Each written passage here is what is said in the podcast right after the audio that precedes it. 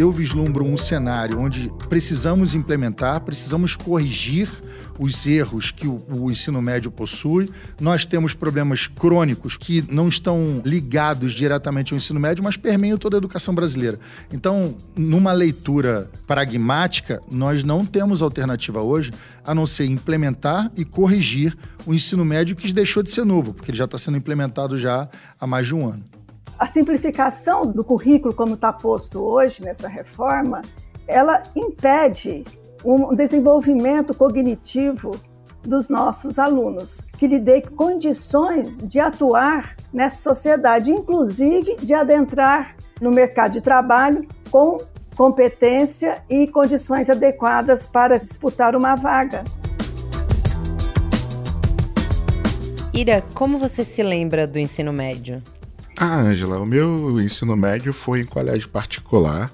É, embora a gente não tivesse dinheiro para isso, o meu pai ele foi com o meu boletim batendo de porta em porta nos colégios lá em Maricá, falando assim: olha, na oitava série ele tirou 10 em tudo e tal, então no futuro vestibular mais à frente provavelmente ele vai levar o nome da sua escola como um aprovado, né, em alguma cadeira e tal. E aí a gente conseguiu, né, a bolsa de estudos para poder ter uma carreira melhor, mais chance, né, de correr atrás e conseguir passar no vestibular. Que massa. Eu estudei numa escola privada também. Acho que a matéria que eu lembro, assim, curiosamente, que eu gostava mais no ensino médio, apesar de ter virado uma pessoa de humanas, é a de biologia, uma coisa que eu adorava estudar, mas que nunca virou mais do que isso na minha vida. Assim, eu sei muita coisa sobre, sei lá, nemateumintos e evolução, mas o que, que eu faço com isso? Nada. Bom, é, nós dois tivemos experiências diferentes na escola, né? Acho que cada um tem a sua experiência, mas uma coisa eu posso dizer com certeza que é que nenhum de nós dois tem idade para ter experimentado o que a gente conhece como o novo ensino médio. É, já faz aí uns 20 anos, mais ou menos, que eu saí do ensino médio, então não lembro tanta coisa assim. Mas a questão é que em 2017 foi aprovada uma reforma do sistema e ela trouxe todo um vocabulário novo, né, para essa fase da vida escolar. É, a gente tem ali projetos de vida, itinerários e até a possibilidade de escolher disciplinas. A intenção era deixar essa fase da educação mais atrativa, além de ampliar as atividades em tempo integral e diversificar o currículo escolar. No novo modelo, a carga horária de matérias tradicionais, como português e matemática, foi reduzida e 40% do tempo de aula redirecionado para matérias optativas. O novo ensino médio foi criado para todas as escolas, mas na prática a experiência está sendo bem diferente em cada uma. A gente sabe que a maior parte dos estudantes do Brasil, 88% deles, está na rede pública de ensino. A reforma passou no Congresso com o objetivo declarado de combater problemas antigos que atingem principalmente esses alunos, como a evasão escolar e os baixos índices de aprendizado. A implementação do novo formato passou a ser obrigatória a partir de 2022 nas turmas de primeiro ano do ensino médio. Mas a reforma está longe de ser uma unanimidade entre professores, alunos e gestores da educação. Em março e abril deste ano, os protestos pediram a revogação do modelo. Os críticos da proposta argumentam que ela reafirma as desigualdades do ensino no Brasil, já que boa parte das escolas públicas não conta com uma infraestrutura adequada e nem com professores suficientes. O governo Lula abriu uma consulta pública para a sociedade civil se manifestar sobre a reforma e suspendeu o calendário de implementação. Mas uma revogação do novo ensino médio precisaria passar pelo Congresso. Quem defende a reforma diz que revogar a lei agora ia gerar uma confusão no sistema e uma perda de tempo e de dinheiro. Isso porque os estados já começaram a implementar um novo modelo. Eu sou Irapuan Santana. Eu sou Ângela Boldrini e nesse episódio do Brasil à Vista a gente quer entender como pensam os gestores de educação que estão dos dois lados dessa disputa. Para isso, a gente recebe a Elisa Bartolozzi Ferreira, professora do programa de pós-graduação em Educação da Universidade Federal do Espírito Santo e membro do Núcleo de Estudos e Pesquisas em Políticas Educacionais. E também o Ricardo Tonassi, professor de Direito da Universidade Federal Rural do Rio de Janeiro e presidente do Fórum Nacional dos Conselhos Estaduais e Distrital de Educação.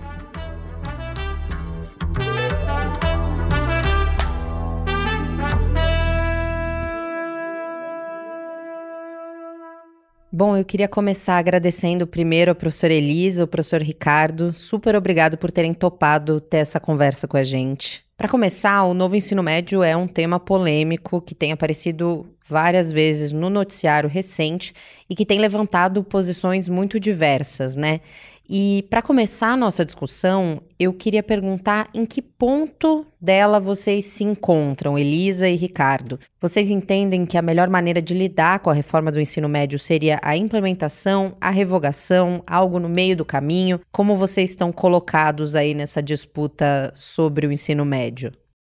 Bom, eu sou contrário à revogação por uma questão até de formação técnica, minha formação é em direito. Então, por força disso, é, não consigo vislumbrar uma alternativa que não uma modificação da lei pelo Congresso Nacional. Isso para começar a conversa. A decisão do revoga ou não revoga, a mim produz muito mais calor do que luz. Não, vamos revogar e vamos colocar o que tínhamos de antigo no, no, ensino. Fazemos o que com todos os investimentos que foram feitos de dinheiro público, com contratação de professores. Nós tivemos aumento da carga horária, trouxemos um, um novo itinerário formativo, que é a formação técnico-profissional, e esse país precisa muito de gente qualificada para trabalhar. Então, por força disso, não consigo vislumbrar um cenário que seja favorável à revogação de uma lei aprovada pelo Congresso Nacional e sancionada pelo presidente da República. Bom, então primeiro eu quero deixar minhas saudações e agradecer toda a equipe é, por essa oportunidade de diálogo. Bom, é importante primeiro destacar do lugar que eu falo, como o, o Ricardo falou, né, como professor da, é, da, área de direito, eu, eu sou professora da, da área da educação. Sou historiadora como formação inicial, mas com formação em política educacional, né? E já atuo já há 30 anos como pesquisadora e também tive o privilégio de assumir por duas vezes o cargo de Secretaria de Educação eh, aqui no Estado do Espírito Santo. Já fui secretária municipal de Educação do município do interior, já fui subsecretária de Educação do Estado do Espírito Santo. Então, acho que eu falo de um lugar de uma experiência de gestão também, não só de pesquisadora e de professora. Essa reforma, ou seja, a Lei 13.415, ela foi uma lei que aprofunda, tem uma tendência muito grande de aprofundar as desigualdades educacionais, e também não houve o diálogo profícuo, um diálogo que realmente caracterizasse a participação dos sujeitos que estão envolvidos no processo educativo. Então, nessa direção, né, e assim como também nós tivemos os movimentos desse ano, dos jovens, dos estudantes, que apelam para o governo Lula pela revogação, para que a gente tenha um ensino médico e realmente possa ser respeitado do que diz a LDB.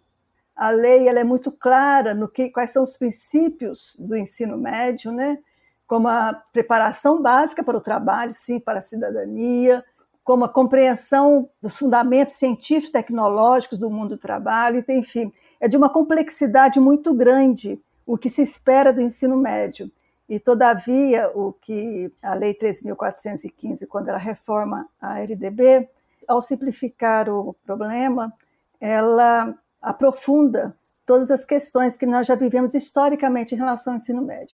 É, primeiro, muito obrigado também pela oportunidade de aprender com ambos. Eu queria dar um passo atrás no nosso, no nosso bate-papo, né? A gente já está ali sabendo de onde ambos partem, mas uma dúvida que eu acho que a grande maioria das pessoas tem é da onde que surgiu a questão de fazer uma modificação na programação do ensino médio, porque se a gente está falando de é, revogação, então a gente vai voltar para o sistema anterior. Isso é possível se fazer? É possível voltar para o modelo antigo?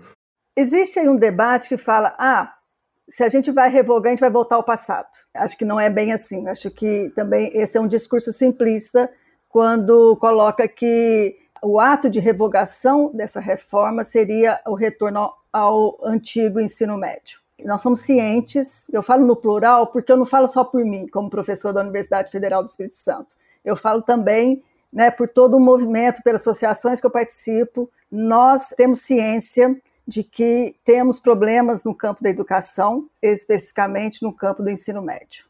E nós tivemos experiências que foram colocadas como políticas durante o governo Lula, por exemplo, do primeiro governo, do segundo governo Lula, que apontavam para uma proposta de ensino médio que se distancia bastante dessa reforma que está aí. Na verdade, o, o ensino médio sempre foi uma grande disputa no nosso país. Uma disputa de concepções que nós temos, né? porque existe uma ideia do, de, da educação que é voltada para o mercado de trabalho, estreitamente voltada para o mercado de trabalho, e uma ideia mais ampla de educação onde a gente não negligencia o mercado de trabalho, todavia nós entendemos que a educação propriamente dita, a educação escolar, ela tem um papel que vai para além de atender o mercado de trabalho. Então, acho que assim, quais são as condições que essas escolas têm de receber essa política atual agora do ensino médio. O primeiro ponto a destacar é o seguinte: uma política para o ensino médio, ela não pode ser apenas uma política curricular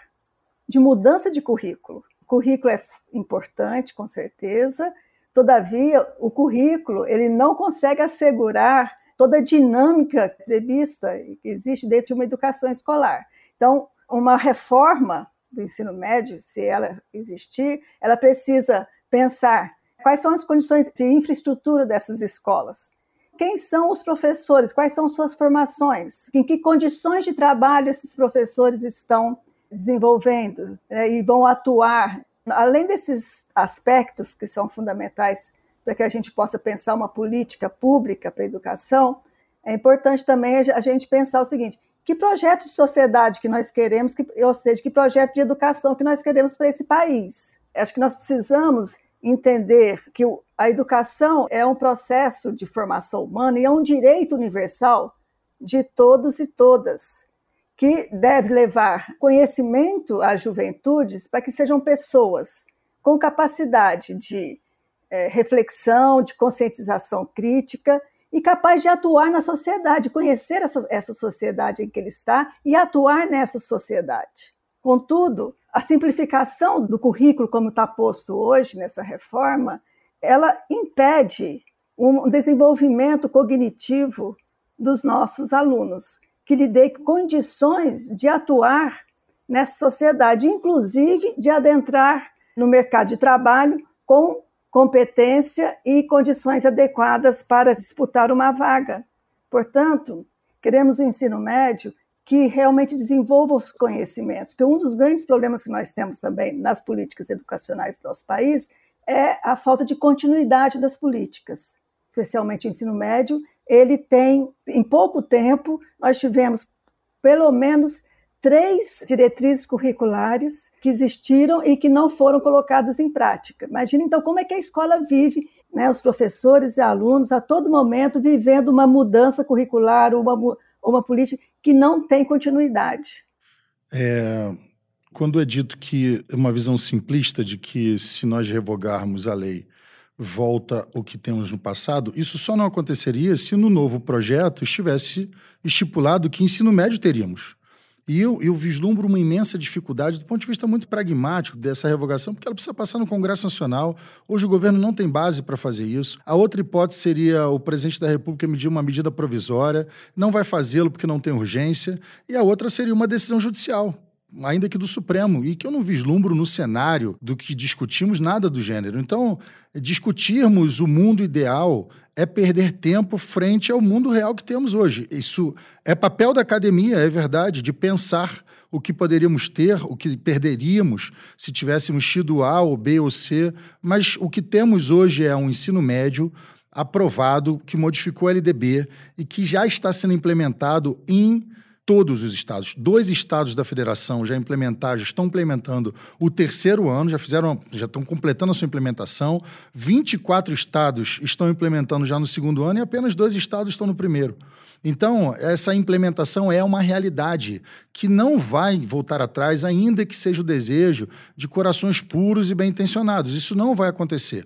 Nós temos um déficit no mercado de trabalho hoje de 500 mil técnicos, nós temos uma cultura do bacharelismo nesse país, que se você não for doutor e não tiver um anel no dedo, você não tem respeitabilidade social. Eu sou de um estado do Rio de Janeiro que tem uma vocação para o petróleo. O meu estado tem uma quantidade incomensurável de advogados. Vários deles ganham 1.500 e 2.000 reais por mês, porque são audiencistas. Em contrapartida, se você for um mergulhador, soldador de águas profundas em plataforma de petróleo, você vai ganhar 30 mil reais por mês e sendo técnico. Se você for um técnico em enfermagem, não vai te faltar trabalho. Então, a leitura de que nós não podemos preparar só para o mercado de trabalho é óbvio, ninguém é insano de discordar disso. Agora, nós também precisamos preparar para o mercado de trabalho. Não pode ficar mais no campo. A gente, eu vou falar isso sem nenhum tipo de ataque pessoal. A gente ainda patina no campo das humanidades de uma forma muito intensa nesse país e, e, essa pessoa não consegue ingressar no mercado de trabalho. Um dos grandes motivos da educação encontrar-se como ela se encontra hoje foi a figura da desvalorização do professor, que vem de décadas. Então, hoje, lamentavelmente, se torna professor os pouquíssimos vocacionados de coração que desejam ganhar um salário pífio e aqueles a quem não sobrou mais nada. Então, você vai ver as licenciaturas nas universidades, principalmente nas públicas, sobra vaga. Em contrapartida, você busca vagas para o normal ou para o magistério no ensino médio da, dos estados que ainda possuem e faltam vagas. Então, a gente tem um, um, um, problema de formação de professores nesse país, nós temos um problema seríssimo do quanto vale, uh, do ponto de vista econômico-financeiro, o salário de um professor, nós temos problema de ensino médio noturno, nós temos problema com ensino de jovens e adultos, nós temos problema com transporte escolar. Então, são, é uma dezena de problemas que temos e que precisamos resolver. O ensino médio, ele, se você perguntar para mim, ele é o ideal? Claro que não, ele precisa ser modificado em vários pontos, mas não é a revogação que vai solucionar esse problema. Então, nós temos hoje uma portaria que foi expedida pelo ministro da Educação, a portaria 399, e que traz como colaboradores da figura do MEC o FONSED, o fórum ao qual representa o Fórum Nacional dos Conselhos Estaduais e Distrital de Educação. Nós temos o CONSED, o Conselho Nacional de Secretários de Estados de Educação, ao qual a professora já participou, por ter sido secretária estadual. Nós temos o Fórum Nacional de Educação e nós temos o Conselho Nacional de Educação. Nenhum desses órgãos é favorável à revogação. O Fórum Nacional de Educação, embora o seu coordenador seja favorável, não tem um posicionamento fechado, porque seus membros não deliberaram sobre isso. E eu afirmo porque eu tenho um assento no Fórum Nacional de Educação. Então, a discussão que deve ser feita, pelo menos do ponto de vista mais pragmático, é o que temos aqui para corrigir o que precisamos corrigir para uma implementação mais segura, mais eficaz, mais, efetiva. Que dúvidas possuem os alunos com relação aos itinerários formativos, aos seus projetos de vida, de que forma podemos melhorar o ensino médio noturno, o que a gente pode fazer para melhorar a formação do professor. Isso deve ser feito de uma forma imediata, mas algo, outras alternativas devem ficar no campo da academia ou nos projetos de lei que devem tramitar no Congresso Nacional e esperar o momento apropriado para fazê-lo. Agora, não é possível fazer nenhum tipo de afirmação, nenhum Enem foi realizado ainda, não foi feita nenhuma medição ou métrica sobre a qualidade do ensino, se foi modificado ou não, porque ele, a gente passou por uma pandemia e estamos ainda implementando esse ensino médio. Então, eu vislumbro um cenário difícil, não é um cenário fácil. Os estados estão faz, tentando fazer o seu, seu dever de casa, tentando fazer de forma, inclusive, louvável. Nós temos muitos municípios nesse país que ainda possuem ensino médio. O que, o que, na verdade, isso, espero que isso termine em breve, para que o, os municípios se encarreguem do ensino fundamental, mas a, a realidade que temos hoje é uma gama imensa de pessoas desempregadas, desqualificadas e que precisam do Estado para sobreviver. Soltar no mercado de trabalho um menino ou uma menina de 17, 18 anos de idade sem uma formação, ela está fadada ao desemprego. É óbvio que no mundo ideal todos deveriam poder experimentar o que é academia, mas nem todos têm vocação para ela. É só você pegar a formação em países europeus. Vários países europeus, a professora se refere a países desenvolvidos, vários deles têm altíssimos índices de pessoas que fizeram ensino técnico de forma integrada, concomitante ou subsequente ao ensino médio. E isso dá uma possibilidade de empregabilidade muito maior. É só ver pesquisas do Sistema S e que afirmam que você tem um, um, um, grau de 75% de empregabilidade depois que você faz um curso técnico no Senac, no Senai. Isso vale para o mercado de uma forma geral. Então, eu vislumbro um cenário onde precisamos implementar, precisamos corrigir os erros que o, o, ensino médio possui. Nós temos problemas crônicos, como eu já falei, que não estão ligados diretamente ao ensino médio, mas permeiam toda a educação brasileira. Então, numa leitura pragmática, nós não temos alternativa hoje a não ser implementar e corrigir o ensino médio que deixou de ser novo, porque ele já está sendo implementado já há mais de um ano. Professor Ricardo, não obstante ser acadêmica, eu estou sendo muito pragmática. Aliás, minhas análises elas são pragmáticas e no meu pragmatismo nós entendemos que a partir das pesquisas que nós realizamos, e eu tô eu tô falando de pesquisas que a gente realiza desde 2018, logo que começou a implantação da reforma, nós temos dados que mostram o quê? A possibilidade de aquisição de conhecimento dos alunos para conquistar esse emprego que você está falando é praticamente inviável, porque há um reducionismo enorme nessa proposta curricular da Lei 3.415. Primeiro, a formação geral, que é básica para todos os estudantes, com os conhecimentos é, necessários, que nós sempre defendemos como necessários para a formação de cada estudante, a lei fez algo que é totalmente inovador. Ela estabelece um topo até 1.800 horas. Nós nunca tivemos isso uma legislação da educação brasileira, onde estabelece um topo para é, é, uma carga horária, ou seja, ou seja no máximo 1.800 horas. O que está acontecendo nas escolas? Nós temos redução das disciplinas de história, geografia, física, química, só matemática, português que consegue ter uma carga horária de 4 a 5, é, 5 horas por semana. O resto da disciplina, filosofia, sociologia, que eram obrigatórias, artes, educação física, algumas escolas têm uma é, no primeiro ano e não tem no segundo e no terceiro ano. Então, assim, quais são os conhecimentos que os nossos jovens vão ter para conseguir ter uma profissão? Depois, depois vem os itinerários formativos, que temos itinerários de tudo. Temos como fazer brigadeiro, temos itinerários de corpo físico, temos vários itinerários. Então, temos professores que são professores temporários, 48% dos professores é, do ensino médio no nosso país são temporários. Isso já é um grande problema, ou seja, não tem continuidade. Né? Se hoje ele está dando aula, amanhã ele pode não estar tá dando aula. O que está acontecendo? As escolas de ensino médio no nosso país está acontecendo um caos. Os professores não têm formação, há uma falsa premissa de que o aluno tem escolha, que ele tem protagonismo, isso é mentira.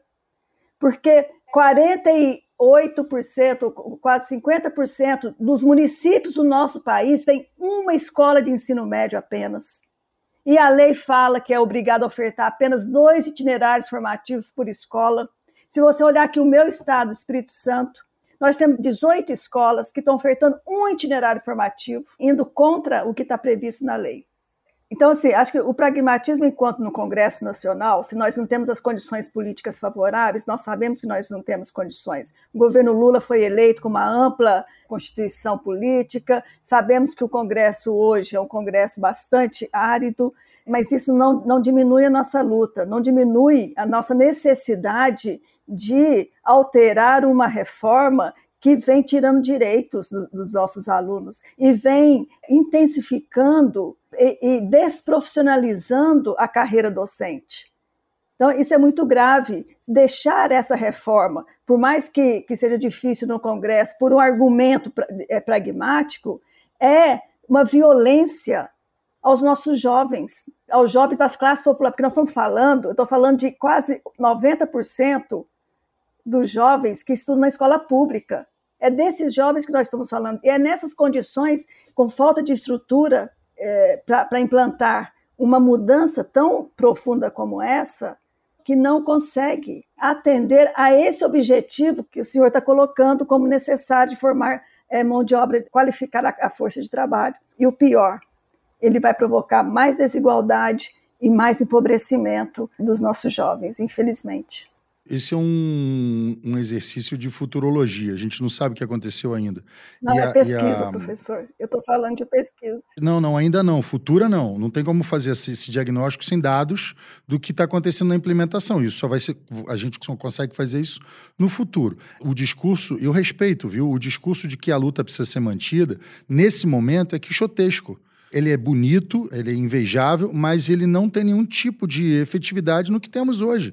Como a senhora mesmo disse, nós temos um Congresso que não se coaduna com as ideias, ou pelo menos parte considerável do Congresso, que não se coaduna com as ideias do, do governo. Se nós temos desrespeito às normas, que os órgãos de fiscalização e controle, que o Ministério Público atue. Se existem escolas que não estão ofertando a quantidade mínima de itinerários, ela deve fazê-lo. Exemplos como como fazer um brigadeiro é a exceção do que vem sendo feito em escolas absolutamente comprometidas com a educação alguém deu uma, uma, uma, nomenclatura absolutamente infeliz. Eu vou citar exatamente o secretário Vitor do Espírito Santo, que me disse que alguém colocou um itinerário sobre café. E aí as pessoas começaram a falar assim: não, quero ensinar a fazer café na escola. Não é. Ele falou: não tem nada a ver disso. O café, na verdade, foi uma terminologia talvez isolada que tenha gerado mal compreensão. Mas qual a importância do commodity no café e na história do Espírito Santo? Então, assim, claro, existem as, as colocações equivocadas, as, os erros,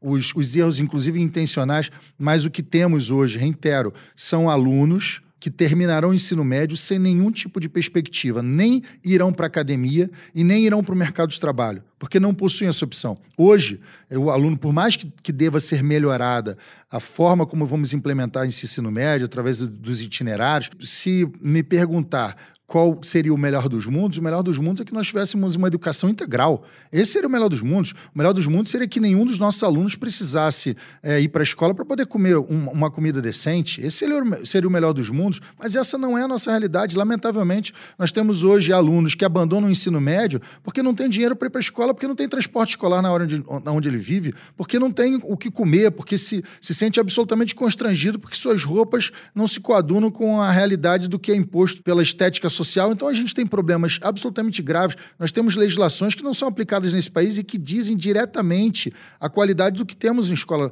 Nós temos uma lei que foi aprovada que não é implementada em, quase na totalidade dos estados e dos municípios do país, que é com relação a psicólogos e assistentes sociais nas escolas.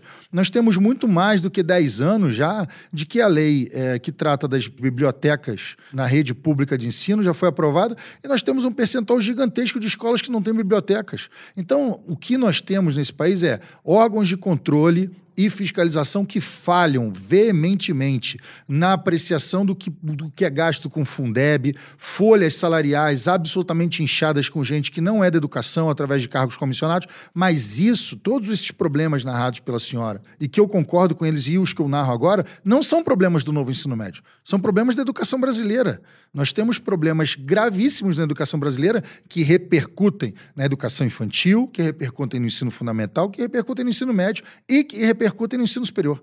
Todas elas, de uma forma genérica, vão afetar algum tipo de alguma seara da educação brasileira, lamentavelmente, mas não efetivamente surgiram através da mudança que houve na LDB com o ensino médio que temos hoje aqui.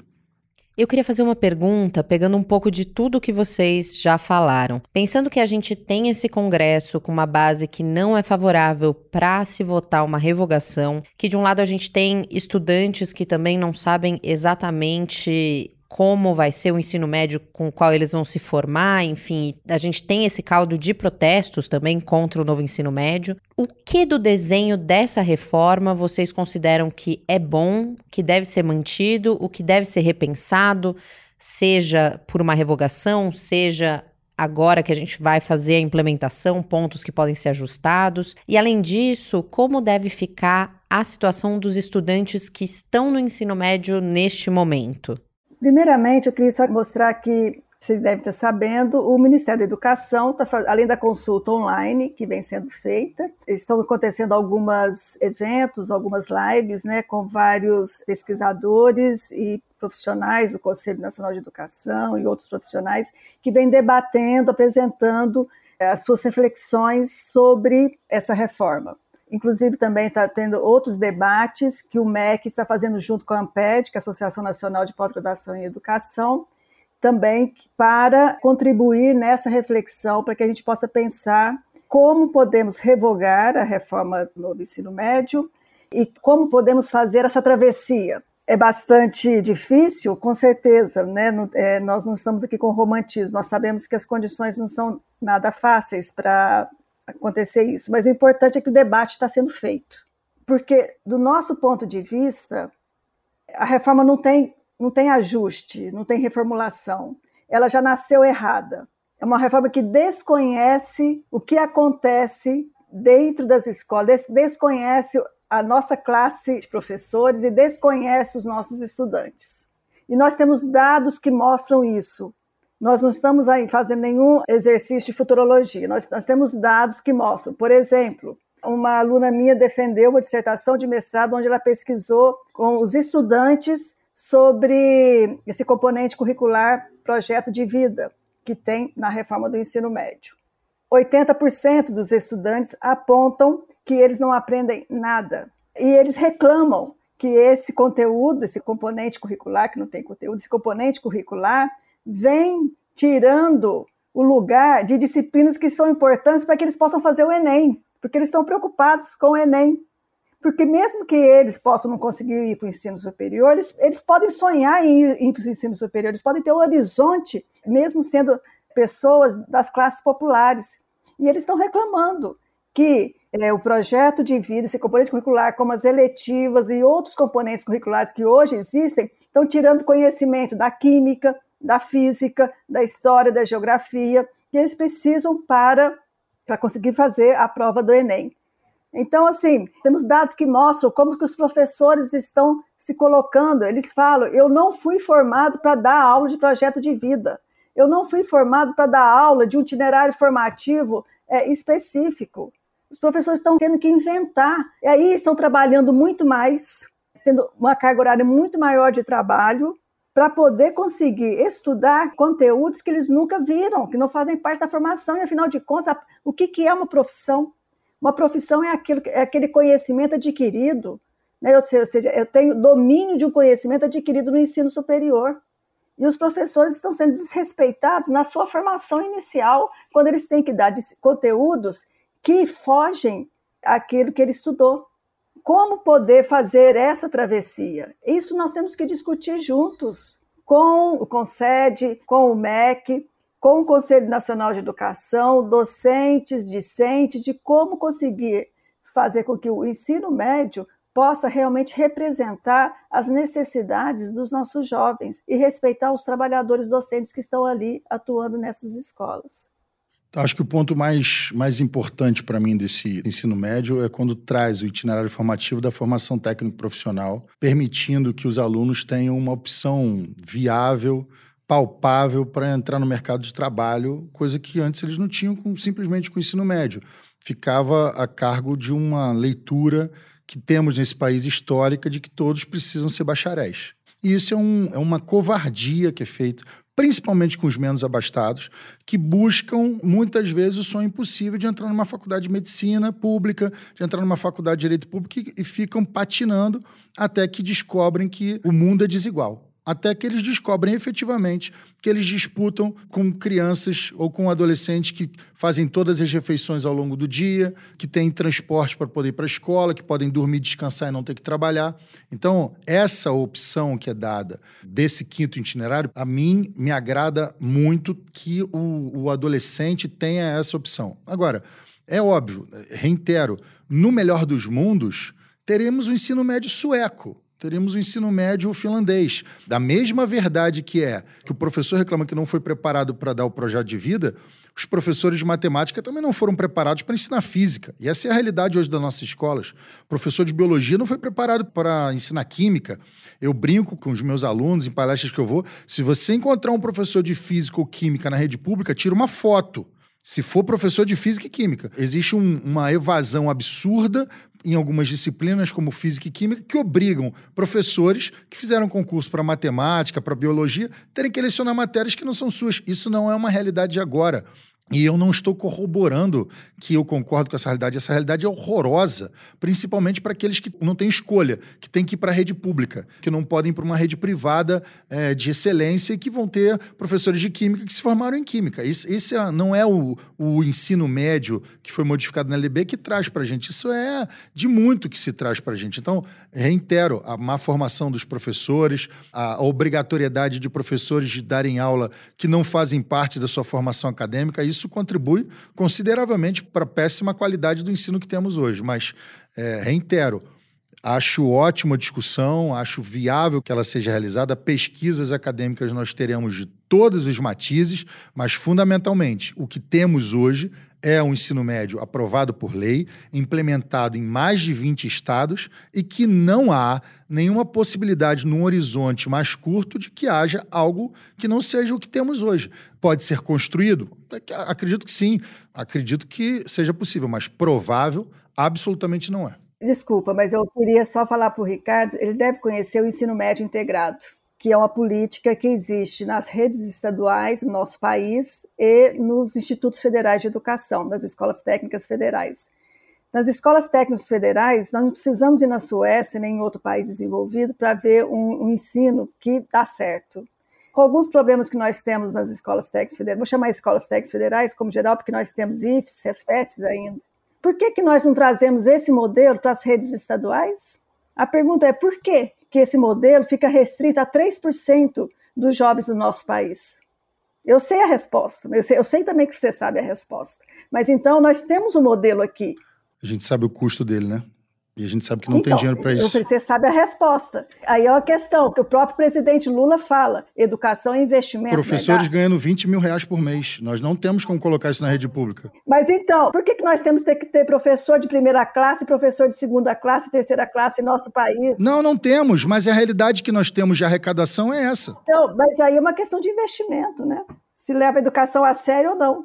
É, a última pergunta nossa é a seguinte: de que forma o novo ensino médio ele deve influenciar nos sistemas de avaliação da qualidade da educação? Será que é preciso reformular os exames como o SAEB? E o que isso significaria na prática para o país?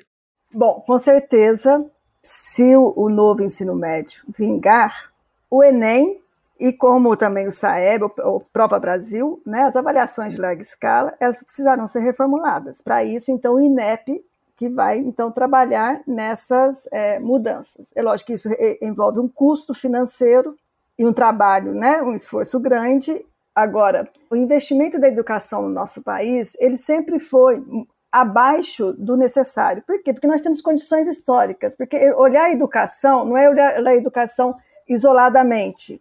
Né? Nós temos que olhar a educação escolar dentro de um país de profundas desigualdades, onde né, a maioria da população do Brasil é pobre vai precisar de merenda, precisa de transporte escolar, ou seja, nós temos todo o investimento necessário e que é correspondente ao PIB, é, ele é pequeno. Há uma, um discurso que fala que nós investimos em educação com os países desenvolvidos, o que falta, na verdade, é uma gestão financeira competente. E eu discordo desse é, pensamento, acho que ele não corresponde à nossa é, realidade. Se você olhar, por exemplo, ao CDE, ela investe seis, mais de 6 mil dólares por aluno, é a média, né? E o Brasil investe cerca de mil, 1.200 dólares.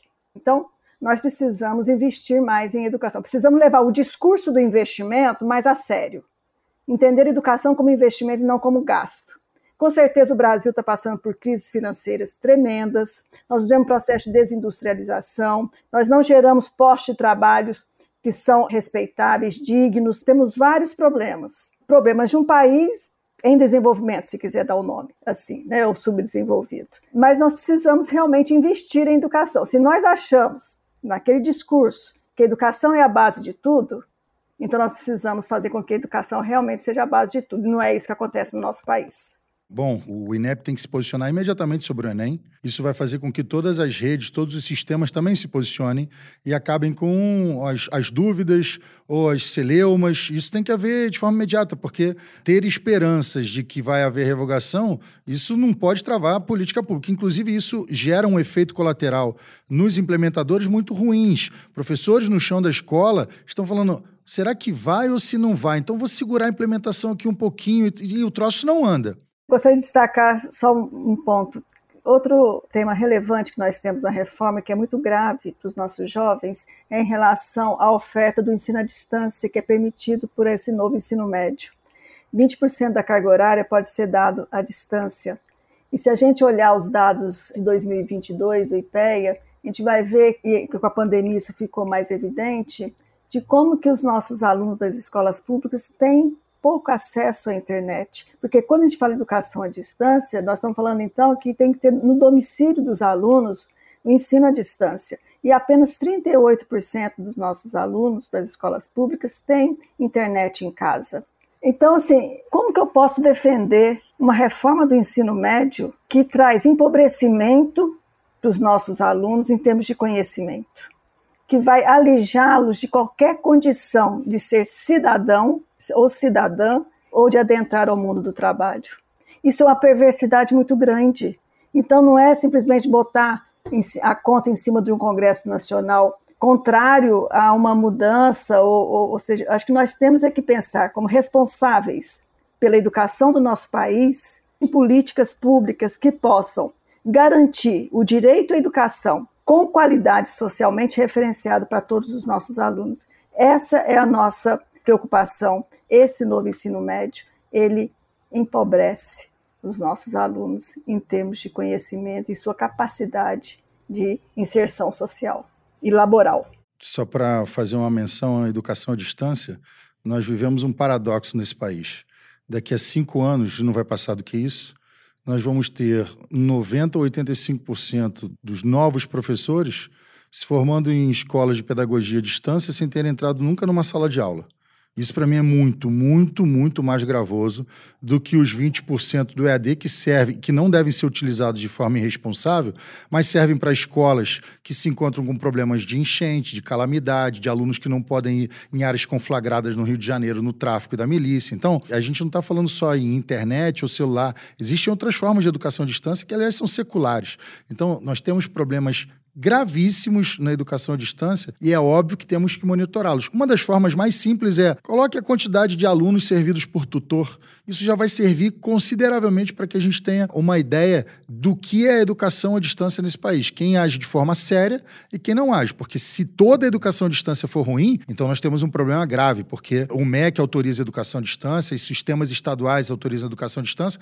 Oxford, Harvard, é, a Universidade de Alcalá, todos fazem a universidade à distância, a UNED faz a universidade à distância, educação à distância, então não pode atingir a modalidade, sim, e sim a forma como ela é aplicada. Ensino superior, né? Sim, no ensino superior. Ensino, no ensino superior. superior. Agora nós estamos falando do ensino médio, que é educação Sim, básica. do ensino médio eu falei. Nós estamos deve... falando de jovens de 14, 15, Sim, 16 e, anos de idade. E eu estou falando. Que são ainda em, em processo formativo. Tem que ser uma forma para você utilizar de uma maneira correta e não de uma forma irresponsável. Gente, muito obrigada pelo debate de ideias. Foi ótimo, foi esquentado, mas respeitoso. Espero para todos. A gente agradece a disponibilidade de vocês de virem aqui debater com a gente um assunto tão importante. Eu que agradeço. O tema, acho que o Ricardo que está também nessa frente sabe de como que a gente fica empolgado e queremos muito que a nossa luta consiga ter eco, né? Então por isso que a gente se envolve muito, porque acreditamos muito na escola pública, que ela seja cidadã e que ela seja democrática agradecer profundamente o, o convite e, e, principalmente a professora Elisa pela forma elegante, educada de expor suas ideias e quisera eu que tivéssemos opositores do nível e da qualidade da professora Elisa nesse país. Esse foi o Brasil à Vista. Agradecemos à professora Elisa Bartolozzi Ferreira e ao professor Ricardo Tonassi pela participação. O roteiro desse episódio foi escrito com o Rafael Conkle. A edição de som e a produção também são dele. Nesse episódio, a gente usou áudios da Band. Até semana que vem. Até.